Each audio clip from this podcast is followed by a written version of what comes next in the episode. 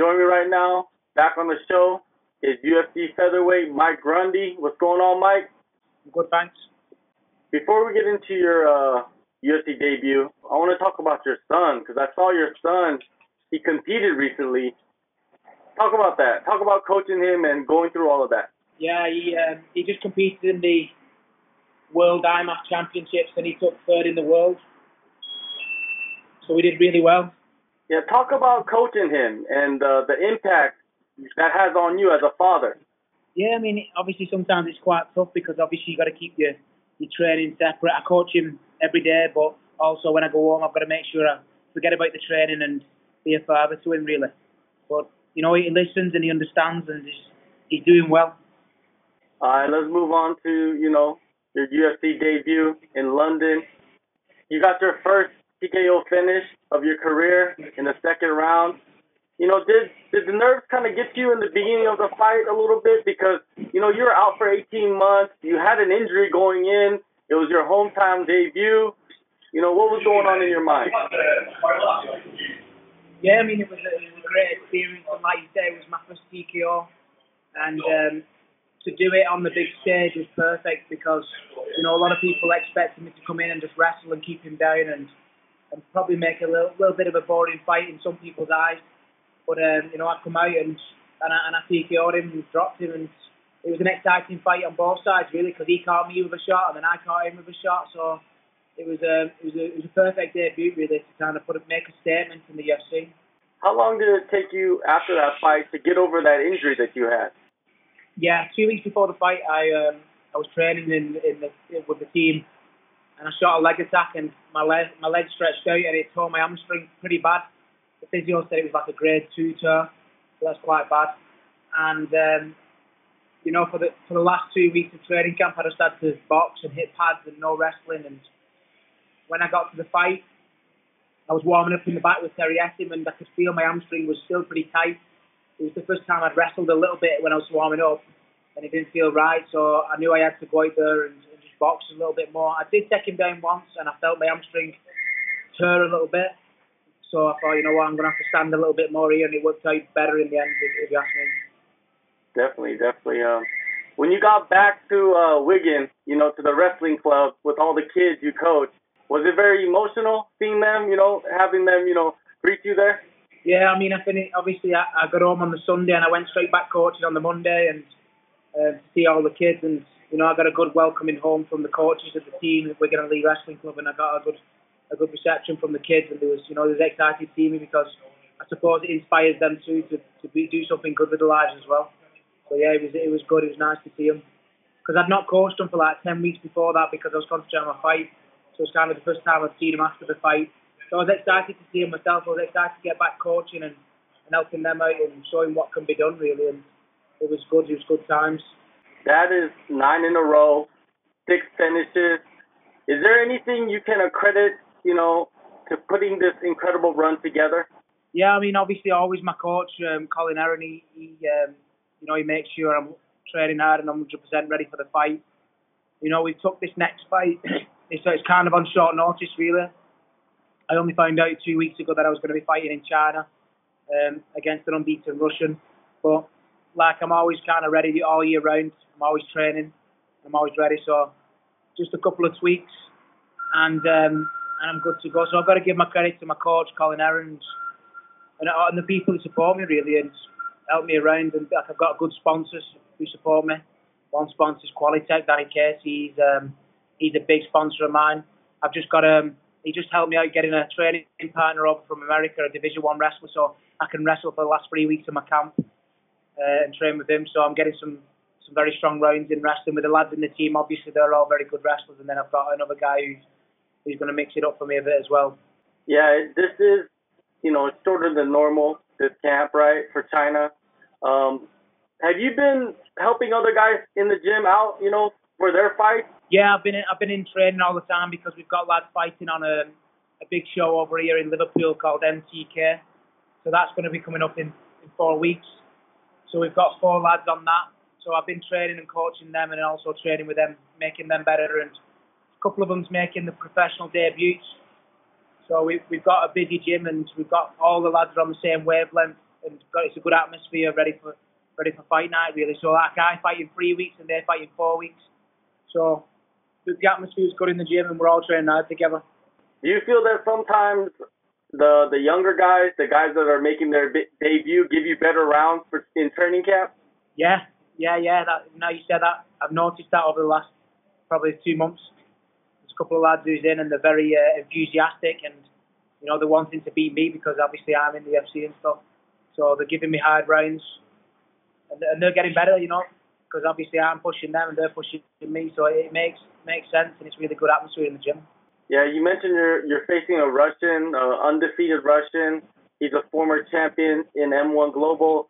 Uh, did you check out his uh, debut in St. Petersburg?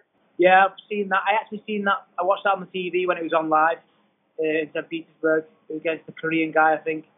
And yeah, he, he looked good. I always thought when I seen him when I seen him fight, I thought, yeah, that's going to be a good fight for me.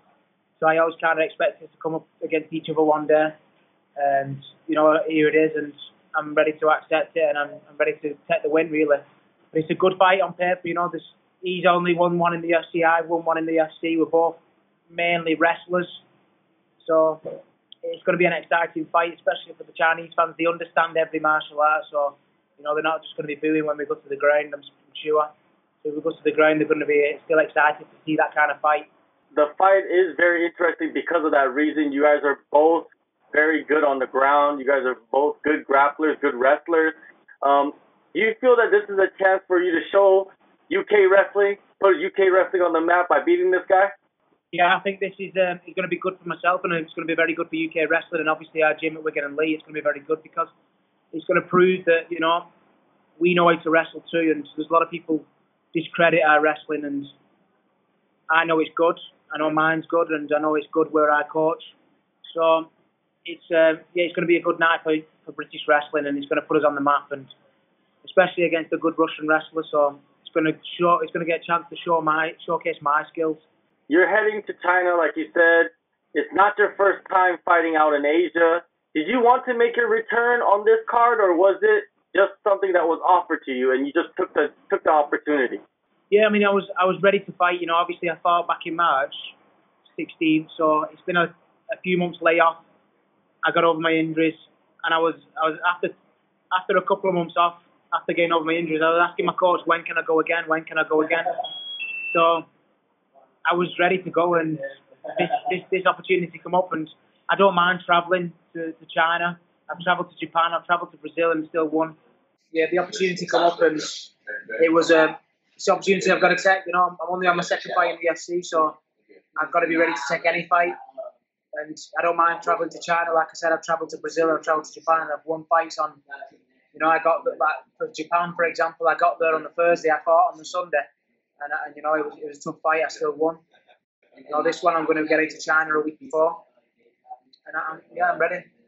You know, after that last fight, you know, what did you focus on mostly? Was there anything that you kind of narrowed down, you know, learned from that last fight, and you kind of focused on that aspect of your game? Yeah, there's yeah, I mean, there's a couple of things that I made a mistake in the fight. You know, I'm quite critical to myself, so I always feel there's, there's improvements to be made, which I think that's good. So I mean, you know, some some early, when I was going for the finish, my chin was a little bit high. You know, my hands were a little bit low, but also I, I felt I was patient in that finish as well. You know, I didn't rush in too much, pick my shots a little bit.